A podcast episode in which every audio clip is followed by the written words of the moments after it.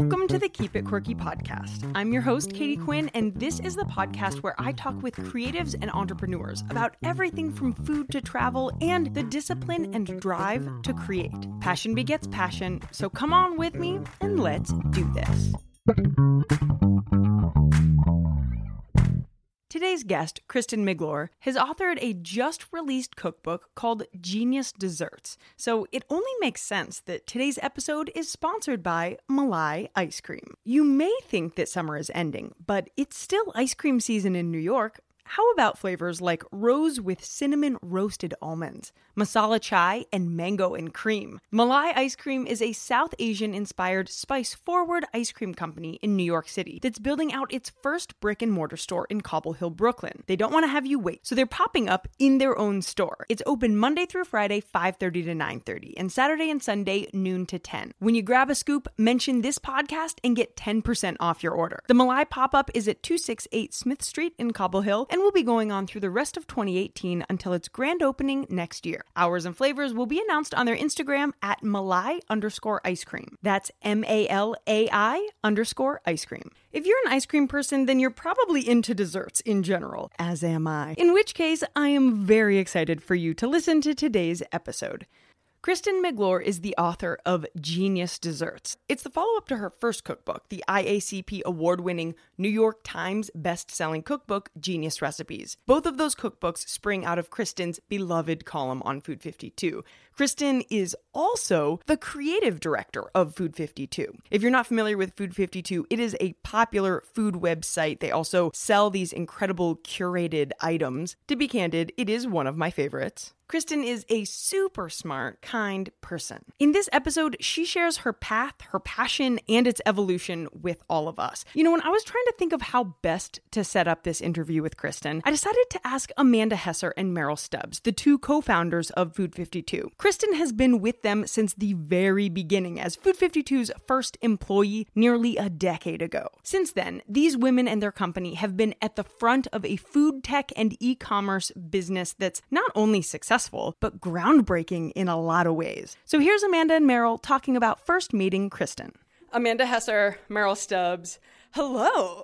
Hi. Hello. and welcome to the Keep It Quirky podcast. I would love just a few words from you guys about the incredible asset that you have in Kristen as a part of Food 52. The fabulous Maglorious, as we call her. Ah, Kristen. She arrived one day In a like- yellow dress. on a cloud.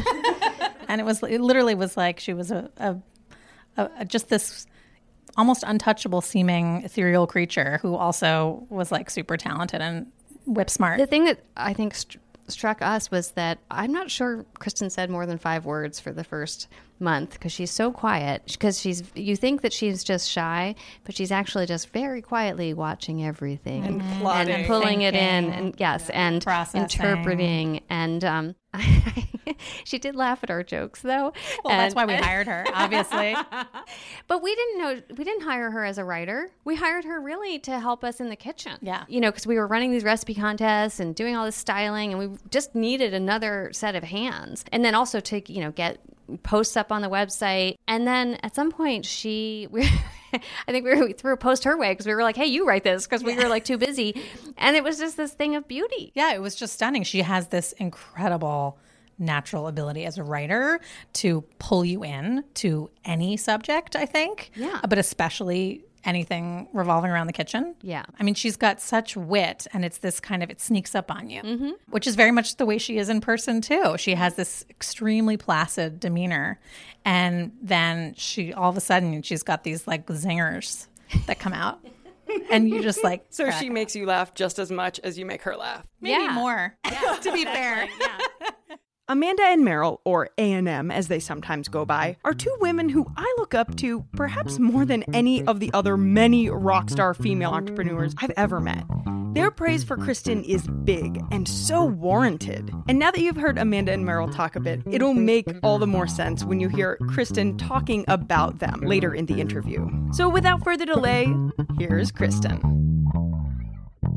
Kristen, welcome to the podcast. Thank you so much for having me. Thank you for coming on. I could not be more excited. And I'm so excited to be interviewing you now because your book, Genius Desserts, just came out. Like, minutes ago. Like, just. I would like to begin by asking you to read a oh. little excerpt. Sure. Are you game? Sure. This bit about the eggshells. Okay. Um, genius tip cleaner cracking eggshells. Cooks debate whether cracking eggs on a flat surface or the rim of a bowl leads to a cleaner break and fewer shell fragments. I cracked a heck of a lot of eggs while I was testing the recipes for this book, and this is what I learned. One, regardless of surface, you must crack with conviction. Timid taps are what cause the shell to shatter into tiny pieces. Two, there's no such thing as a no shell guarantee, so it really is safest to crack your eggs into a separate bowl first before dumping them into your batter. Three, here are two easy ways to retrieve errant shell bits. One, wet a finger and dive in with that, or scoop them out with half the eggshell itself. As Rachel Khong, who wrote Lucky Peach's All About Eggs, told me, for some reason the shell bit just swims into the other eggshell.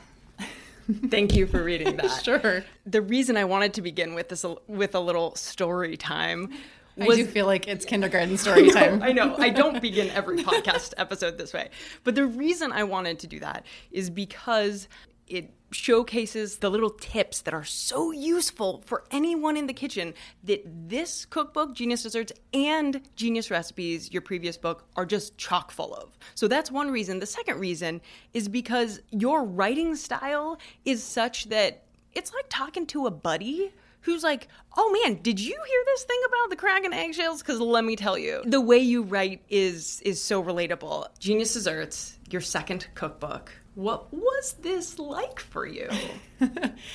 I would like to think that it was. I definitely learned a lot from the first cookbook. Um, that I mean, you can't not. You you have these lessons in your head that like you think, okay, if I had a little more time next time, or if I, um, you know, just did this thing in this order instead, then the whole process would go more smoothly because it does take like two years to write a book like this. I mean, that is a, long time. Yeah. So if you make some silly mistake in the early um, stages of it, you can be living with that mistake for two years. So after one book is under your belt, the second one definitely goes more smoothly. So, do you feel like now that the second book is done, it's written, it's out there, are you happy with the way you implemented lessons from the first book? yeah, I, I think so. And of course, I learned even, Even more. more, yeah. it's a never ending. yeah, so many new things, especially, you know, a new subject matter brings its own foibles. Um, but definitely, you know, when I was planning this book, luckily I had a little bit more time to do the research and testing and and kind of plotting of the book. And I really, really wanted to take advantage of that time and just kind of go crazy and like ask our community at Food 52 and ask every baker I knew, professional and home bakers who just love baking all the time and sharing with friends. Um, you know, I read cookbooks like crazy. I ordered dozens of 99 cent used cookbooks off of Amazon. Yes. You know, any lead that I heard, you know, even if it whether it was a recipe or even if it was just like a person or a particular book from the 80s that was really influential. yes. I just gathered as much as I could. I basically spent every Saturday for, I don't know, nine, ten months testing recipes.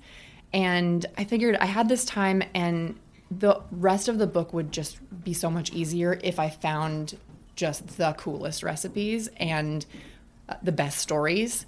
Um, and I realized I would only do that if I really put in the time to asking as many people as I could and trying as many things as I could. It's a bit of an overwhelming task, but you bring up an interesting point of the recipe and the story behind the recipe and the importance of both of those in order to make like the final list for the book, right? How would you weigh the importance and the priority between those two things? Oh, it was very mathematical. No, it was not. I was like, whoa, really? No. um, there are so many different balancing factors. There's, you know, these ultra iconic recipes that just couldn't not be in the book that have just, you know, everyone talks about them. They've, um, you know, there were certain people I knew had to be in here who were just super influential. Um, so there's that whole set. But then I, of course, really wanted it to be open to new discoveries and things that hadn't been published everywhere, too. So every single recipe was sort of this balancing act. And then, of course, there's the normal cookbook considerations of you can't have 20 chocolate cakes, there are three. And they're all very different and they all needed to be in there. But you know, you have to at some point cut it off and, and try to have a good diversity of different types of things, both the outcome and also, you know, this is something you can whip up in 10 minutes. This is something that you want to devote an afternoon to. So you had desserts in the first Genius cookbook and mm-hmm. Genius recipes. What was the difference for you in including the desserts in Genius recipes versus an entire cookbook devoted to the dessert recipes? Did that change the way you wrote? I did have to really dig deep to not just keep repeating the same kinds of adjectives over and over, like yeah. fudgy, crispy, Yes. buttery, crumbly. All of the best yeah, adjectives. great adjectives, some of the best. But um, you know, that's where the stories came in. I think um, that's where you can really start to differentiate when you have a chapter with twenty five different cookies and brownies and things. Really digging into what made this one special, and also what will make it special when you make it, mm-hmm. and how it fits into your life, and how it will change what you think about when you're making brownies or So whatever the thing is. you have the reader top of mind as you're writing this cookbook. Totally. And I hope that they're as excited by some of these stories as I am. But of course, in the end, it needs to be a great recipe and it needs to work for them and it needs to fit into their life. So all of those things were constantly swirling in my mind. I have the cookbook here. I'm touching it with my hand, and it is it is sexy. Uh, but you are Kristen from Food 52, and you have such an interesting story, and your path I really want to dig into. So so we started with kind of the present, the exciting stuff going on with you right now. As creative director of Food 52, this cookbook is only one aspect of the many things that you do. But so let's rewind before you were where you are now. Duh. and I would like to start with the trajectory that I believe you started on when you first went to school, and that was that of economics. Mm-hmm. Okay, so what did you think that you would end up doing with your life? What was I thinking? what the heck were you thinking? No, I'm just kidding. Like, Yeah, no, it well, I think a lot of people when they're 18 and picking out their college major don't know what is going on and what they will want to do for the rest of their life. I'm sh- sure lots of people have run into that. And I went to a big school that didn't have super specific or super to be honest practical majors. Economics was one of the more practical. Um, but, you know, it just seemed like a kind of decent catch all. And taking economics classes I actually really liked, but I liked the ones that were about history and um, and stories. Frankly, like the history of our you know Federal Reserve policy and what that did to our country. Those were the ones that were really interesting to me. I did not like accounting and income taxation and all the really practical ones. Okay. And then, of course, when I got out into the world, those are the ones that usually you're doing Right, those are the job opportunities. for a paycheck. Yeah. Right. Oh, the paycheck. Yeah. Okay, so at what point did you realize I'm going to need to pivot? pretty quickly. I it's such a rude awakening sometimes when you get into that first job and you really just don't know what it's like to sit 8 9 hours in a cubicle and the things that you'll be doing. Pretty quickly I started wondering is this normal is to be this bored and to be this uh, unengaged and uninterested in what I'm doing, you know, and I, I, I gave it a try. I, I worked at it you know, I spent two years in one job and then I tried another job for another year, just really trying to figure out, okay, will this get better as I, you know, get more into it? But I just was thinking about food constantly. really? Okay, so so the interest in food was there. It was becoming very strong. Okay, and when did it start? Like when was the first nugget of it? Probably in college was when I started getting really into like reading cookbooks and cooking for myself. I mean, it was really the first time that I was on my own needing to feed myself and having agency in that. Yeah. Um, so it was just this kind of like brewing thing and then as I w- had lots and lots of time on my hands in my cubicle watching my analyses process I would just, my mind would wander and I would think about what was in my fridge and what I could make for dinner and, you know, what food adventures I could go on over the weekend. And it just became this clamor that I couldn't really ignore after a while. And that's when you looked into NYU. Well, yeah, that basically, although I didn't know I was looking into it at the time. Oh, really? Because I was just so frustrated one day. Um, I knew I wanted to do something in food. I thought food writing sounded very appealing, and I had a writing and editing minor, but I just kept applying to Bon Appetit when they were still in LA um, because I was in California at the time. I just kept sending them applications to what I thought were entry level positions, and of course, I never got anywhere. So I started dabbling. I took a little food writing class in LA. And then one day in frustration, I Googled food studies because I knew I didn't want to work as a chef in a restaurant, but I didn't know any other way to get a foot in the door. And so I thought maybe there's a program in grad school out there called food studies or similar.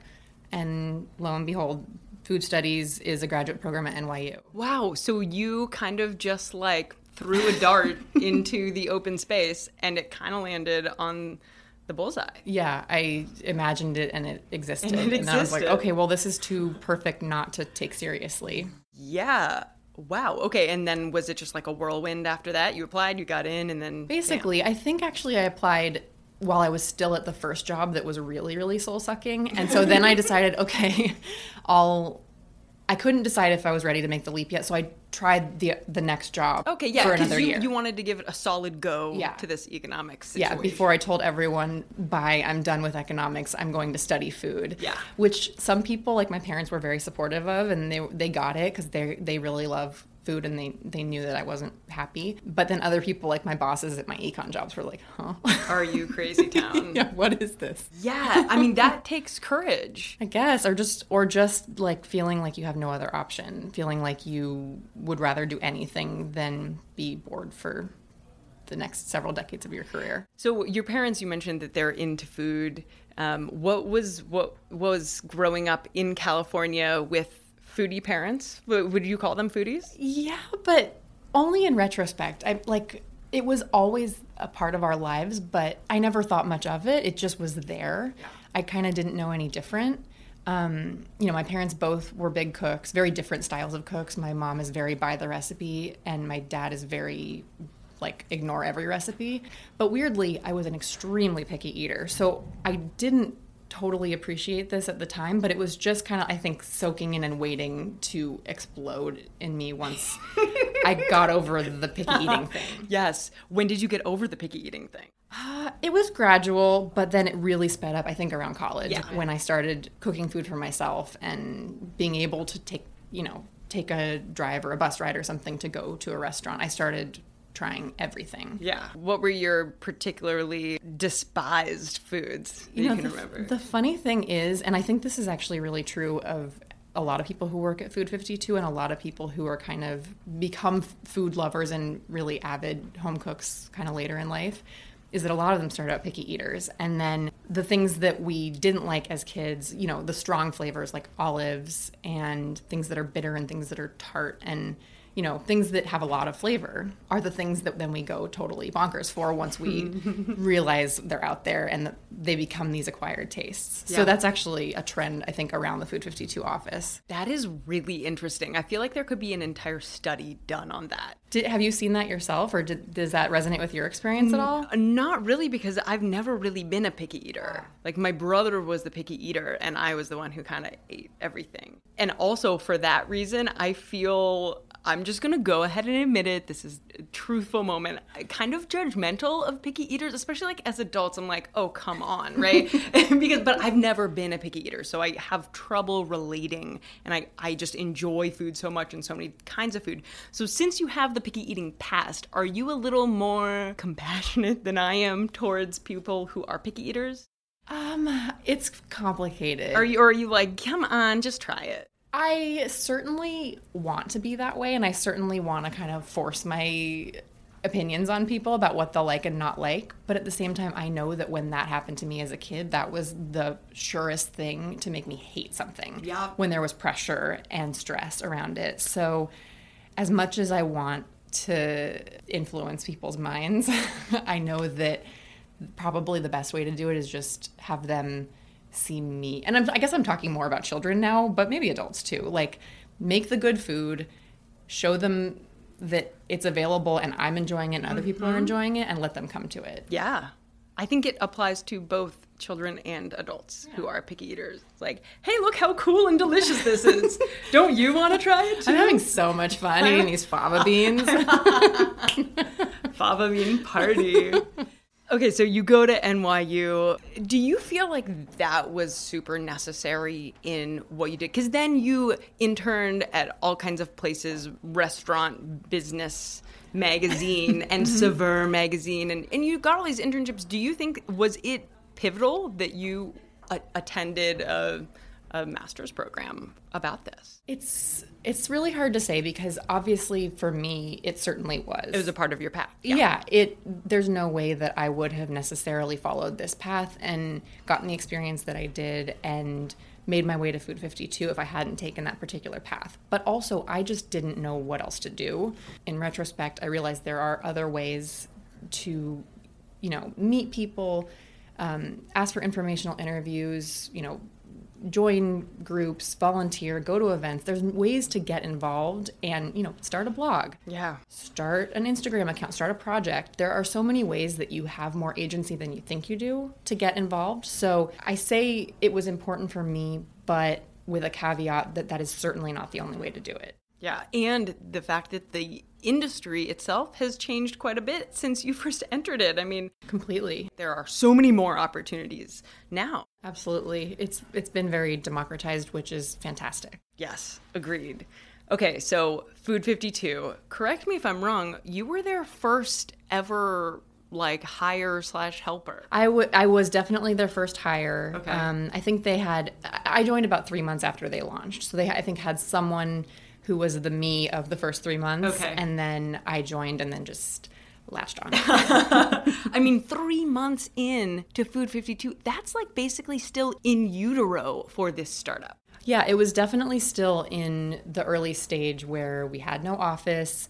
We worked out of Amanda's apartment once a week for our photo shoots, and the rest of the time we just kind of scattered and worked at coffee shops or at home or whatever because we just really didn't have a headquarters. So now it might be a good time to introduce the two founders of, Food course. 52, Amanda Hesser and Merrill Stubbs, two super baller women. How did you meet them? You know, I was familiar with their work and I had heard inklings of them launching this thing, Food 52, and was very intrigued. But the way that I initially got in contact with them was someone that I went to school with named Lauren Shockey, um, who's had a really interesting, amazing career herself as a food writer. Um, she had worked with Amanda at the New York Times. And so when Amanda and Merrill were looking for somebody who had cooking experience and editorial experience to help them start this thing um, and really keep it afloat in the early years, um, I was someone that, that Lauren introduced them to. And it was the perfect time because this was fall of 2009. I was graduating from grad school. Gourmet magazine had just folded. oh, yeah. The same month that Food 52 launched was when Gourmet folded. That is insane and also so representative of the shifting industry. Yeah. It's just like the timing was really ripe for Food 52 to enter the space. I mean, as sad, as tragic as it is that Gourmet folded, it it is just a sign of the times, right? Right. Amanda and Merrill really saw what was coming and got ahead of it and had a vision for what could be in this space that really hadn't existed before. And you know, neither of them were like Silicon Valley like techie people. They they met writing the New York Times cookbook, right? So this is like as you know, writing a cookbook is as opposite of techie as you kind of get. So, do you know what was the impetus? Amanda did have a bit of a tech background too. At the same time that she was working for the New York Times for I think 10 years, she was also kind of starting these other startups and she was getting really into Twitter in the early days. Oh, I so didn't realize. Yeah, so she had a little bit of that brewing already, which I think set her up and and her and Merrill up really well for when it was time to launch Food 52. They had it's not that they had never done it before. Yeah. But yeah, it's true. They met working on this massive tome, uh, the New York, the essential New York Times, The cookbook. essential New York Times. Yes, cookbook, that's it. the big red one. Yes. Um, and part of the impetus for Food 52 was that in testing something like, I think it was 1,800 recipes for that book, they realized that some of the longest running and most popular recipes that were recommended to them by the readers of the Times were from home cooks. And so they started brewing on this idea of reader submitted, audience submitted recipes.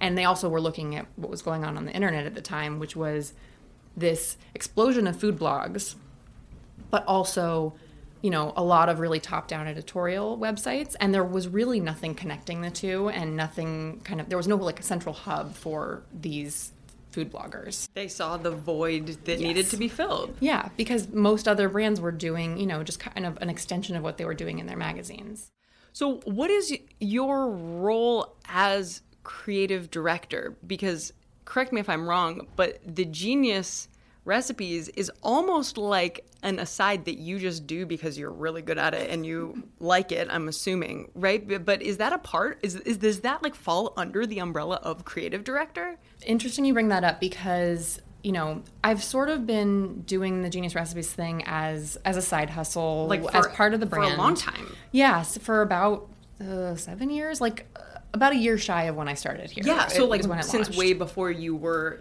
creative director. Yeah. So I was, you know, working with Amanda and Merrill, building up the editorial team, um, you know, really helping them like oversee the whole brand for years. And then Genius Recipes was the column I was doing on the side, do, did the book. Flash forward, Genius Recipes, the book is complete. It's off to the printer. I'm. It's about to come out in three months. Amanda and Merrill are like, "You look tired. You should take a sabbatical." and so I took this sabbatical, and when I came back, we had moved into a whole new office. I mean, three months is a long time in startup world. A lot can change. So we had this, you know, we just gotten a new round of funding. We had this new beautiful office. We had tons of new hires and like new teams developing um, to support the company. And it seemed like a really good moment to move away from editorial and into creative direction so that all of these new teams, marketing and ad sales, and these teams that were growing and getting to know our brand, had a touch point besides just Amanda and Merrill to say, is this on brand for us? Is this something we would do? Is this something our audience would care about? You know, is this something that kind of fits in with our general voice and aesthetic for the site? So, So kind of a gatekeeper in a way. yeah, kind of like a friendly, encouraging gatekeeper, Yes. but occasionally needs to put their foot down a little bit. But Yeah. yeah. So that was the moment that I kind of shifted into more brand voice kind of stuff to help Amanda and Merrill not have to oversee all of it, so they could do other things. But then, very recently, um, the Genius brand has been kind of chugging along and doing all these other things. There's a newsletter now, there are videos, um, there are random kind of extensions off of this book. So it seemed like a good moment to actually shift and really focus on the Genius stuff completely. Um, and also, it's a great moment at the company. The company's continued to grow. We have now a VP of content, um, Suzanne, who is overseeing not just the editorial team, but all of our content. And they are, between the editorial team and the creative team, really like they get our brand, they push it and evolve it in new directions. They're doing amazing things. So I don't need to be the friendly gatekeeper anymore. They've got this. That's must be kind of a weight off your shoulders. It's Do you feel it's, or it's bittersweet because you know I like to feel important. don't we all? but no, but I mean I I love it and like the whole reason I've loved being at Food 52 all this time is because it's never the same thing year to year. It's hmm. constantly growing. I get to learn new things constantly. So this is kind of the new evolution of you know, I've kind of looked at creative direction for the whole brand. Now I'm looking at it just for Genius stuff. So that's the long story of of how Genius kind of fit in with my yeah whole yeah i mean it is quite an evolution and in describing your evolution and the way that genius is woven in there you also just kind of described the evolution of the company mm-hmm. right? So your path is so i mean reflective of the way that the company has moved and changed. They're very intertwined. yes yeah which is evident. Do you remember when we first met each other? Yes. what was that If I'm not mistaken, I wish I remember the actual recipes that were happening, but oh wait, I do, or at least one of them. Um, you were working for the Today Show, and you came to Amanda's apartment when it was still those days, Right? When that was the office, quote unquote. Way back when. Yeah. And you filmed a segment for, I think, Today.com, Yeah, right? yeah. Of Amanda and Merrill making a Thanksgiving ossobuco. Yes. Oh my God. Your memory is incredible. Oh my God. After how many recipes? Well, you- did you remember that too? I did remember that. I did remember that. it was special. it was special. It was special. I felt walking into a room with you three that there is something kind of magical happening here among you three.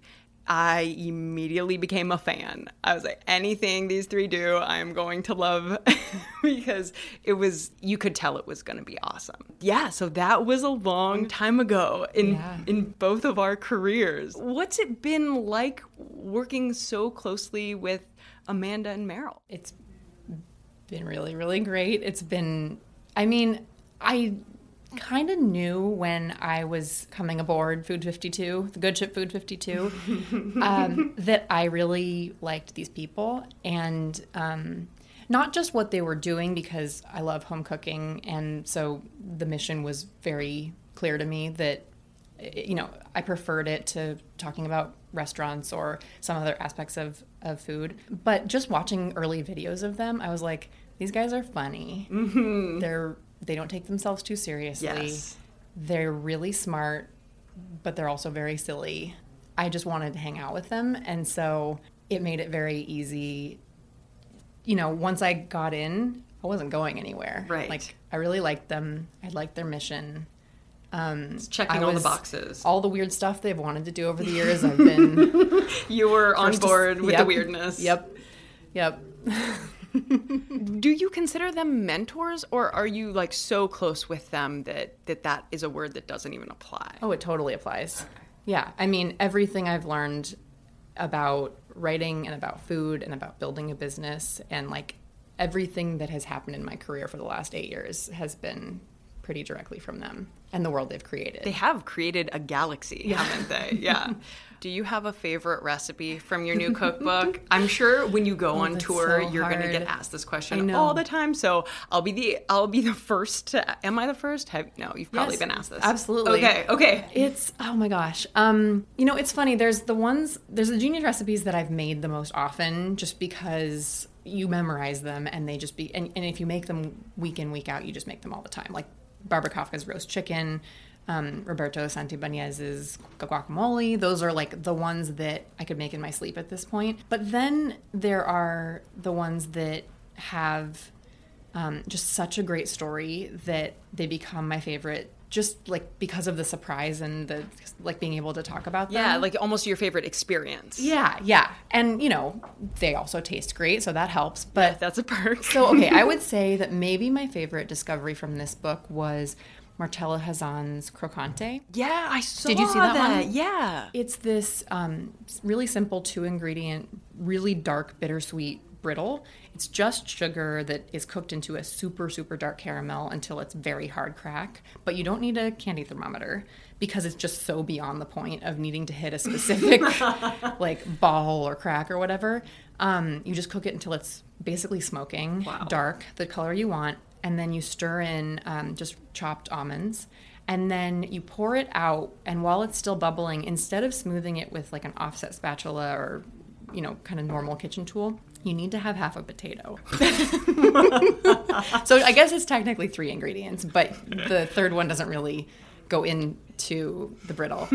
Um, but i tried this and you know at first i was just like this is so crazy. I love her. Like Yeah, yeah. what a cool trick. But then i actually tried it and I compared using a spatula to smooth it, like even an oiled spatula, and the potato, and the potato just perfectly smooths it out like glass. What? Yeah, it's something about it is just like slippery enough that it, and also I think you know if it's big enough, it's protecting your hand really nicely because it's still bubbling hot. Um, but it's the exactly perfect tool for the job. Wow.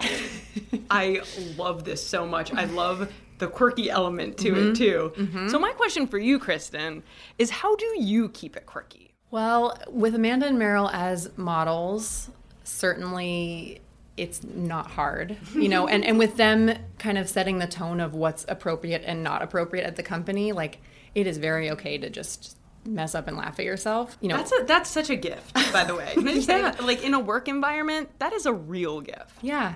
I mean, it certainly has been one of the reasons that it's been very easy to stay as long as I have. It's, it's, you know, it doesn't take much to have us all kind of cracking up at a, at, you know, an all company meeting.